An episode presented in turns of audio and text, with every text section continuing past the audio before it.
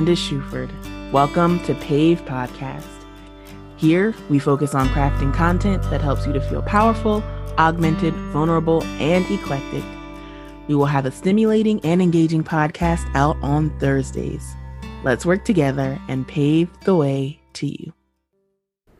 Hey guys, so if you know me on social media or in real life, you know how much I love mud water. Why? Why? Why do I love it so much? Well, it's a really awesome coffee alternative because it induces alertness and not dependency. It helps to improve your mental capacity and function, physical stamina and performance, and your overall health. A few ingredients that mud water contains are lion's mane, which helps with mental performance, cordyceps, which helps with physical performance, turmeric, which helps with inflammation, and cacao, which boosts your mood. So if you're looking for a coffee alternative that will enhance your overall mental and physical health, go check out my affiliate link at linktree slash pave podcast. Hey guys, so I am beyond thrilled to introduce to you my fellow poet and podcaster, also super close friend, Chastity Land. How you doing today, Chas? I'm doing all right. How are you? Doing good. I feel so official with you right now. I love it. Yeah, it does feel official, doesn't it? Um, Chastity and I have known each other for almost two years but we've been close friends for uh it's probably yeah probably going on a year now. Yeah that rona life. That's yes. That's about it. So we got introduced to each other through a mutual friend because of our interest in doula work. We talked on the phone and then we didn't see each other or even keep in contact for about a year. And then COVID happened, and here we are, best buddies. but we are not to talk about Deloitte. I have to keep my mind focused. Okay. help you keep focused. We are here to talk about that other good old passion from childhood poetry. Poetry, yes. Well, Chastity has a podcast of her own called Ladyland Poetry, and I will post that in the show notes for you guys. It's educational, funny, soothing, all the things. But right now, we are going to talk about why Chastity first got interested in poetry. So, what got you started, Chas? I opened up my eyes and said, "When?" No, I'm kidding. I was around eight years old, and we had a class assignment in poetry at school. I was just so excited about everything. I loved every little bit of it. I told my mom, told her sister, who's a librarian, and my aunt then decided, let's have fun with this. Like, if this is what she wants to do, go all in. Let's have her be a part of the community and reading and all that such fun stuff. Yeah. And since I do live here in the Triad, North Carolina, I got to meet Maya Angelou, yes, at eight, and I sat in her lap and just kind of listened to one of her lectures one time. wait, wait, wait. What? Yeah. Um, I didn't know that was a big deal at the time, but to me, she was just like a like a big old grandma. I mean, she was the sweetest thing ever seen. Okay, so I'm a little upset because I had no clue about this. We talk about poetry all the time, but I did not know that you had met the awesome Miss Maya Angelou. Wow. Huh. I'm kind of mad. Yeah. it's okay. Aw. I'm sorry. Yeah, I got to meet a hero and I didn't know it. I just thought it was some professor, like my aunt said, that this is this is a professor. So that's what I knew she asked me what I wanted to be when I grow up. Mm-hmm. And um, precious eight year old in me looked up looked up at her and said, I want to be a storyteller. And she told me to keep listening and keep writing. Wow, that is so beautiful. Thank you. Because that's how it's done. Anything else from that memory, I don't really recall myself. Because I was eight, and that's and that was a long time ago. But that's what I do remember. So I just continued writing from there. I guess I was writing before that and didn't realize it but I was a poet. Haha. Poet didn't know it. I would walk. I would walk around the playground making up songs. One, one of them um, started off like "Be yourself, be yourself, and nobody else." Wow, that's a pretty powerful, me- powerful message um, at eight. Uh, yeah, you know, that, that's what just popped in my head, and I kind of went with that. I didn't realize, I didn't realize it, but the people around me did. That they were like, um, "Did you write that down?" No, no, I didn't.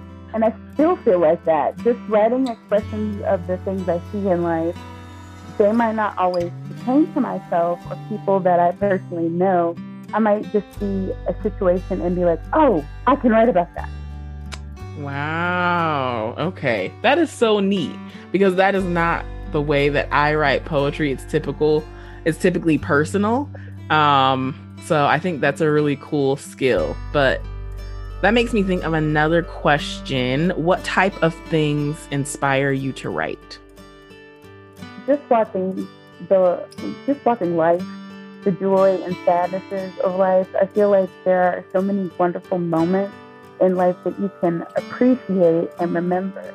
But there are also sad moments in our lives and hard moments in our lives that are considered hardcore memories that mm-hmm. build up who we are. And because we are who we are, that we shouldn't forget them so I write about those things. Yeah, I can definitely see how uh, writing about those kind of memories can make it more impactful. Yeah. Oh, you're such a kind person. Thank you. You're welcome. Um, so, what advice would you give to younger people or anyone really who is apprehensive about writing poetry? You know, if they're struggling with feelings of inadequacy or just feeling like they can't do it or nothing comes to mind when they try to sit down and put pen to paper, what advice would you give them? Any sentence that you form from your mouth are words that can be used to form a poem. They can be written down on paper. So if what comes into your head is, I can't write, I can't do this, I can't whatever, finish your sentence. When mm-hmm. you finish the sentence, you go from there. You add to it. Then you can see something remarkable that you've made out of self doubt. Wow. That would be something that I would tell other people to do. Yeah. That's really empowering. Wow, I like that a lot, Chas. Mm. well, Miss Land, would you do us the honor of reading us one of your poems and then talking to us a little bit about what inspired it? Of course. Uh, let me see here. I know it's in the red book. Here we go. I fell in love with the tree of excellence. Unbeknownst to me, my heart is given to a dying vessel, xylem as it were. I mourned the wooden pieces encroaching my emotional organ as if tears would make a leaf appear. Eventually, splinters in your heart leave but the sweet memory stays for a lifetime. Okay, wow, I like that a lot. So it seems to me like this poem is about nature or or are you coming from another perspective? Yeah, no, completely different. Okay, well, edify me then. The tree signifies my feelings. Oh, wow. Okay. The word xylem was thrusted upon me in knowledge, and the word xylem means empty vessel. Huh. I've never heard of that word. I love that you know it, and I'm definitely going to use it one day. Usually, when referring to the word xylem, people are talking about a hollow tree. So I used that in a way to express how I was feeling about a certain situation that was very mm. difficult for me to get through. And I didn't know what choices I was making really. I think I was in a figurative sense looking at the outer beauty of the tree or situation rather than seeing the hollowness of the inside of the situation. And I had to grow from that. Wow. I love how you were able to string that all together so beautifully. You know, like the point of all the poems that we have on here is how it's able to help you to grow. So you were able to see the bigger picture of the situation and see it more clearly. And that's so cool. Uh, probably one of my favorite things about your poetry is your use of mm-hmm. illustrations, and I love the way that you read. Um, so yeah, thank you so much for sharing, Chastity. Um, thank you for having me. You're welcome. I want to give you so much love and gratitude for being on here today. And I cannot wait for you to come back, hear about your updated news, what you're doing next, and all of that good stuff. So, again, my poetry friends, please check out the Ladyland Poetry Podcast. And you can also find Chastity on Instagram at